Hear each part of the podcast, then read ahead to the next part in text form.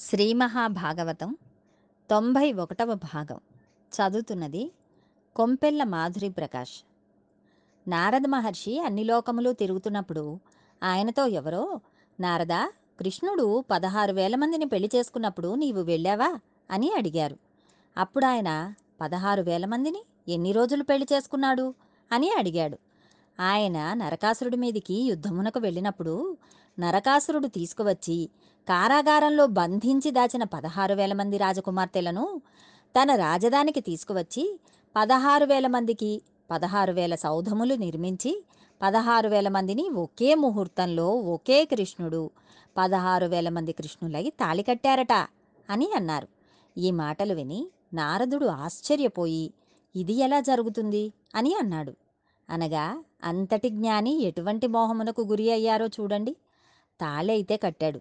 మరి సంసారం ఎలా చేస్తూ ఉంటాడు? అనుకుని చూసి వద్దామని కృష్ణుని దగ్గరకు బయలుదేరి భూలోకమునకు వచ్చాడు. ద్వారకానగరంలోకి ప్రవేశించాడు. ద్వారకానగరం పరమ రమణీయంగా ఉంది. ఆ నగరంలోని ఒక ఇంట్లోకి వెళ్ళాడు. అది కృష్ణ పరమాత్మ వివాహం చేసుకున్న పదహారు వేల మంది స్త్రీలలో ఒక స్త్రీ గృహం. ఆవిడ తామర పువ్వు వంటి తన చేతితో వింజామర చేతబట్టి కృష్ణ భగవానునికి విసురుతోంది. భార్య చేత సేవలు పొందుతున్నాడు అని వెళ్ళిపోదామని వెనక్కి వెళ్ళిపోతుండగా అటు తిరిగి కూర్చుని సేవలందుకుంటున్నవాడు వెనక కళ్ళు లేకుండానే ఇతనిని గమనించి తాను కూర్చున్న ఆసనం దిగి నారదునికి ఎదురు వచ్చి అలా వెళ్ళిపోతున్నారే నారదా లోపలికి రండి. మీరు నాతో ఏదైనా పని ఉండి వచ్చారా? మీరు ఏ పని చెప్పినా ఆ పనిని అవదల దాల్చి చేయడానికి ఈ సేవకుడు మీ దగ్గర సిద్ధంగా ఉంటాడు ఎప్పుడు? అని అన్నాడు. అప్పుడు నారదుడు కృష్ణ మహానుభావ దామోదర నీవు భక్తుల పాలిట సర్వకాలముల యందు కల్పవృక్షము వంటి వాడివి. దుష్టజనులను నిగ్రహించడానికి నీవు ఇటువంటి అవతారములను స్వీకరిస్తావు. ఏ నీ పదసేవ చేయాలని బ్రహ్మాది దేవతలు కోరుకుంటారో అటువంటి నీ పాదపద్మముల యందు నిరంతరము నా మనస్సు వసించి ఉండే వరమును నాకు ఇయ్యవలసినది అని నారదుడు కృష్ణుని అడిగాడు. తర్వాత బయటికి వచ్చి ఈ ఇంట్లో ఉన్నాడు కాబట్టి పక్క ఇంట్లో ఎలా ఉండగలడు? అనుకుని ఆ ఇంట్లోకి తొంగి చూశాడు. ఒక్కొక్క ఇంట్లోకి వెళ్ళి ఇలా తలుపు తీసి చూశాడు. ఎక్కడికి వెళ్ళినా సంసారిలాగే కనపడుతున్నాడు. ఎక్కడా పరబ్రహ్మలా లేడు. ఎక్కడికి వెడితే అక్కడే ఉన్నాడు. అన్నీ చూసి బయటకు వచ్చి అంతఃపురమునందు నిలబడిన నారదుడు అన్నాడు ఏమి నా ఆశ్చర్యము? ఏమి నా ఆనందము? ఏమి కృష్ణ పరమాత్మ? మహానుభావుడు ఇంతమందితో రమిస్తున్నాడు. ఎలా? ఏకకాలమునందు అగ్నిహోత్రము ఎన్ని వస్తువులను కాల్చినా వాటి పవిత్రత కానీ అపవిత్రత కానీ తనకి అంటనట్లు సూర్యకిరణములు బురద మీద పడిన సజ్జనుడి మీద పడిన దుర్జనుడి మీద పడిన సూర్యునికి అపవిత్రత లేనట్లు ఇన్ని ఇళ్ళల్లో సంసారం చేస్తున్నవాడు సంసారాతీతుడై ఉన్నాడు అని పొంగిపోయి ఆనందంతో వైకుంఠమునకు వెళ్ళిపోయాడు. ఇది కృష్ణ పరమాత్మ ఆశ్చర్యకరమైన సంసార రీతి. దీని వలన మనకు ఏమి తెలుస్తున్నది? కృష్ణ పరమాత్మ పదహారు వేల మంది కన్యలను మదము చేత చేసుకున్నవాడు కాదు. వారిని ఉద్ధరించాలని చేసుకున్నాడు. ఇది కృష్ణ పరమాత్మ వ్యాపకత్వమును విష్ణు తత్వమును ఆవిష్కరిస్తుంది. కాబట్టి కృష్ణుని చేష్టితములను మీరు వేలెత్తి చూపించే ప్రయత్నం చేయకూడదు. నారదుడంతటివాడు నమస్కరించి వెనుతిరిగాడు. మనం ఎంతటి వారం? ఈ లీల విన్న తర్వాత పొంగిపోయి ఎవరు కృష్ణ పరమాత్మకి నమస్కరించి వ్యాపకత్వం ఉన్న స్వామి అంతటా ఉన్నాడని గ్రహించి ఆనందిస్తారో వారికి స్వామి ఒక వరం ఇచ్చారు. ఎవరైతే పరమభక్తితో కృష్ణ భగవానుని సంసారమును నారదుడు చూసే ప్రయత్నము చేసి తాను ఆనందించిన కథా వృత్తాంతమును విని పరమాత్మకు నమస్కరిస్తున్నారో. వారి యందు కృష్ణ భక్తి ద్విగుణీకృతమై వారు భగవంతుడిని తొందరగా చేరుకుంటారు. దానితో పాటు ఇహమునందు అపారమైన ధనమును పొంది పశుపుత్ర మిత్ర వనితాముఖ సౌఖ్యములన్నిటినీ అనుభవించగల స్థితిని కృష్ణ పరమాత్మ వారికి కల్పిస్తాడు అని. ఆ ఆఖ్యానమును పూర్తి చేశారు. ఒకనాడు కృష్ణ పరమాత్మ నిండు సభ తీర్చి ఉన్నాడు. అప్పుడు ఒక బ్రాహ్మణుడు సభలోకి వచ్చి ఒక మాట చెప్పాడు. అయ్యా జరాసంధుడు అనే రాజు అనేక మంది రాజులను ఓడించి కారాగారంలో బంధించాడు. వారందరూ కూడా అనేకమైన హింసలు పొందుతున్నారు. కాబట్టి మీరు త్వరలో విచ్చేసి జరాసంధుడిని వధించి ఆ రాజులందరికీ స్వేచ్ఛ కలిగేట్లుగా అనుగ్రహించవలసినది అని కోరాడు.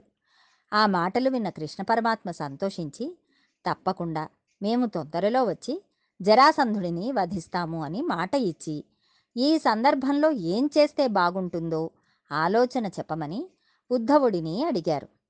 పరమాత్మ అన్నీ తెలిసి ఉన్నవాడయి ఉద్ధవుడిని అడగడం ఎందుకు? కానీ ఈశ్వరుడికి సహకరించిన పుణ్యమును పది మందికి కట్టబెడతారు. అప్పుడు ఉద్ధవుడు అన్నారు ఇటువంటి కార్యం చేసే ముందు ఒక పని చేస్తే బాగుంటుంది. ధర్మరాజు గారి చేత రాజసూయ యాగం చేయించి ఆ యాగం చేసేటప్పుడు నాలుగు దిక్కులా ఉండే రాజుల పీచమణచడానికి నలుగురిని పంపవలేను కనుక ఆ సందర్భంలో జరాసంధుడిని కూడా వధించి రాజసూయ యాగం చేస్తే బాగుంటుంది. మీరు అలా ఆలోచించండి అన్నాడు. చాలా మంచి ఆలోచన చెప్పావు అని కృష్ణ పరమాత్మ ఇంద్రప్రస్థమునకు చేరుకున్నారు. ధర్మరాజు కృష్ణ పరమాత్మకు ఎదురు వచ్చి స్వాగతం పలికాడు. రాజసూయ యాగం చేయడానికి సంకల్పం జరిగింది. వెంటనే ధర్మరాజు గారు తన సోదరులను పిలిచి నలుగురిని నాలుగు దిక్కులకు పంపారు. నాలుగు దిక్కులకు వెళ్ళిన వారు అన్ని దిక్కుల వాళ్ళని ఓడించి తిరిగి వచ్చారు. ధర్మరాజు గారి పేరు చెప్పగానే ఎవరూ వ్యతిరేకించిన వారు లేరు. ఒక్క జరాసంధుడు తప్ప ఏమి చెయ్యాలా అని ఆలోచిస్తుంటే కృష్ణ పరమాత్మ ధర్మజ నీవు బెంగ పెట్టుకోవద్దు. జరాసంధుడిని వధించడం కోసమని నేను అర్జునుడు భీముడు బ్రాహ్మణ రూపంలో వెళతాం. జరాసంధుడి దగ్గర ఒక మంచి అలవాటు ఉంది. వాడు బ్రాహ్మణులు ఏదైనా అడిగితే లేదనకుండా ఇచ్చేస్తాడు. కాబట్టి బ్రాహ్మణ రూపంలో వెళ్ళి యుద్ధ భిక్షను అడుగుతాము. ఇస్తాను అనిన తర్వాత వాడు తప్పుకోవడానికి వీలు లేదు. వాడు యుద్ధం చేస్తాడు. యుద్ధంలో జరాసంధుడు మరణిస్తాడు. తర్వాత రాజసూయ యాగం చేద్దాం అని ముగ్గురు బ్రాహ్మణ రూపములు ధరించి మగధ దేశమునకు వెళ్ళారు. జరాసంధుడు బయటకు వచ్చి మీకేమి కావాలి? అని అడిగాడు. వాళ్ళు మాకు యుద్ధభిక్ష కావాలి అన్నారు. బ్రాహ్మణులైన వారు యుద్ధభిక్ష కొరడం ఏమిటి? అని జరాసంధుడు వారి ముగ్గురిని తేరిపారా చూశాడు. వాడేమీ తెలివి తక్కువ వాడు కాదు. వచ్చిన వాళ్ళు కృష్ణ భీమార్జునులని గుర్తించాడు. కృష్ణుణ్ణి చూసి ఒక మాట అన్నాడు. జరాసంధుడు కృష్ణుని చేతిలో పదహేడు సార్లు ఓడిపోయాడు.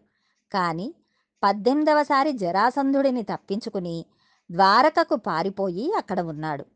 పద్దెనిమిదవసారి కృష్ణుడు ఓడిపోయినట్లు నటించాడు. అప్పుడు ఆయన అలా ఓడిపోయినట్లు నటించడానికి కారణమే ఇప్పుడు జరాసంధుడు చనిపోవడానికి కారణమవుతుంది. పదిహేడు సార్లు తాను ఓడిపోయానన్నది జరాసంధుడు మరిచిపోయాడు. పద్దెనిమిదవసారి కృష్ణుడు పారిపోయాడు అన్నది గుర్తు ఉంది. జరాసంధుడు కృష్ణుని ఎంత మాట అన్నాడో చూడండి. ఏమి వింతయ్యా నేను యుద్ధమునకు వస్తే పారిపోయిన వాడివి ఇవాళ వచ్చి యుద్ధభిక్ష అడుగుతున్నావు. అడగడానికి నీకు సిగ్గు లేకపోవచ్చు. కానీ నీతో యుద్ధం చేయడానికి నేను సిగ్గుపడుతున్నాను. పారిపోయిన వాడితో నాకు యుద్ధం ఏమిటి నేను నీతో యుద్ధం చేయను అని అన్నాడు. ఈశ్వరుని అధిక్షేపించడంలోని వాణ్ణి మరణం వచ్చింది. కృష్ణ నాతో యుద్ధభూమిలో నిలబడ్డం అంటే అంత తేలికైన విషయం కాదు. ముందు నువ్వు పక్కకి వెళ్ళు. అర్జునుడు మంచి బలపరాక్రమములు ఉన్నవాడు. గాంధీవం పట్టుకుంటే శత్రువులను దునుమాడుతాడు. కానీ అతడు నాకంటే చిన్నవాడు. వీనికన్నా పెద్దవాడు భీముడు ఉన్నాడు కదా. అతడు మహాబలవంతుడు. పైగా వాయుపుత్రుడు. నాతో బలమునకు సరిపోతాడు అని మిక్కిలి కోపంతో చెయ్యి విసిరి యుద్ధమునకు రమ్మనమని అవతల వాళ్ళని లాగడం మొదలుపెట్టాడు. భీమసేనుడు జరాసంధునితో యుద్ధానికి సిద్ధపడ్డాడు. వెంటనే మల్ల యుద్ధం చేయడానికి వీలుగా ఒకచోట భూమిని సమతలంగా తయారు చేశారు. జరాసంధుడు భీమసేనుడు ఇద్దరూ మల్ల యుద్ధం మొదలుపెట్టారు. భయంకరమైన యుద్ధం సాగుతోంది. ఇద్దరూ కూడా ఒకరికొకరు తీసిపోని రీతిలో కొట్టుకుంటున్నారు. ముక్కుల్లోంచి కళ్ళల్లోంచి నెత్తురోడిపోయి ఇద్దరూ కూడా ఎర్రటి రంగులోకి మారిపోయారు. అలా కొట్టుకుంటున్నారు. భీమునిలో ఉండే తేజస్సు క్షీణించకుండా కృష్ణ పరమాత్మ తనలో ఉన్న తేజస్సును భీమసేనుడి ఎందు ప్రవేశపెట్టారు. కృష్ణుని తేజస్సు కలియడం వలన భీమసేనుడి తేజస్సు క్షీణించలేదు. జరాసంధుడిది పదివేల ఏనుగుల బలం. యుద్ధంలో వాడేమీ సామాన్యుడు కాదు. యుద్ధం జరగగా జరగగా జరాసంధుడి శక్తి క్షీణించడం మొదలుపెట్టింది. ఎడతెరిపిలేని యుద్ధం చేస్తున్న భీమసేనుడి వంక చూసి కృష్ణ పరమాత్మ ఒక్కసారి ఆయన దృష్టిని ఆకర్షించేట్లుగా పిలిచి చెట్టుకొమ్మ తీసి దానిని రెండుగా చీల్చి చూపించారు. ఆ సంజ్ఞను భీముడు అర్థం చేసుకుని జరాసంధుని ఒక కాలును తన రెండు కాళ్ళతో తొక్కిపట్టి రెండవ కాలును పట్టుకుని ఉత్తరించేస్తే శరీరంలో సగభాగం తల వరకు జరాసంధుడి శరీరం రెండు ఖండములుగా విడిపోయింది. ఆ రెండిటినీ భీముడు అటూ ఇటూ విసిరేశాడు. ఆ రోజున జరాసంధుడు మరణించాడు. అతని మరణానంతరం కృష్ణుడు అక్కడ ఉన్న రాజులందరినీ విడిపించాడు. ధర్మబద్ధమైన పాలన చేసేవాడు ఎవడు ఉంటాడో వాని యందు నేను సర్వకాలముల యందు ప్రీతిని కలిగి ఉంటాను. అందుకని మీరు ధర్మబద్ధంగా పరిపాలించండి అని చెప్పి ఆ రాజులకు హితోపదేశం చేసి విడిచిపెట్టేశారు. ఆ రాజులందరూ కూడా బయలుదేరి వెళ్ళిపోయారు. జరాసంధుని వద్ద ఉన్న ధన కనక వస్తు వాహనములను పట్టుకుని కృష్ణ భీమార్జునులు ఇంద్రప్రస్థమునకు చేరుకున్నారు. అప్పుడు రాజసూయ యాగం చేయడానికి ధర్మరాజు సంకల్పం చేశారు. భగవద్ అనుగ్రహంతో మరికొంత భాగం రేపు తెలుసుకుందాం.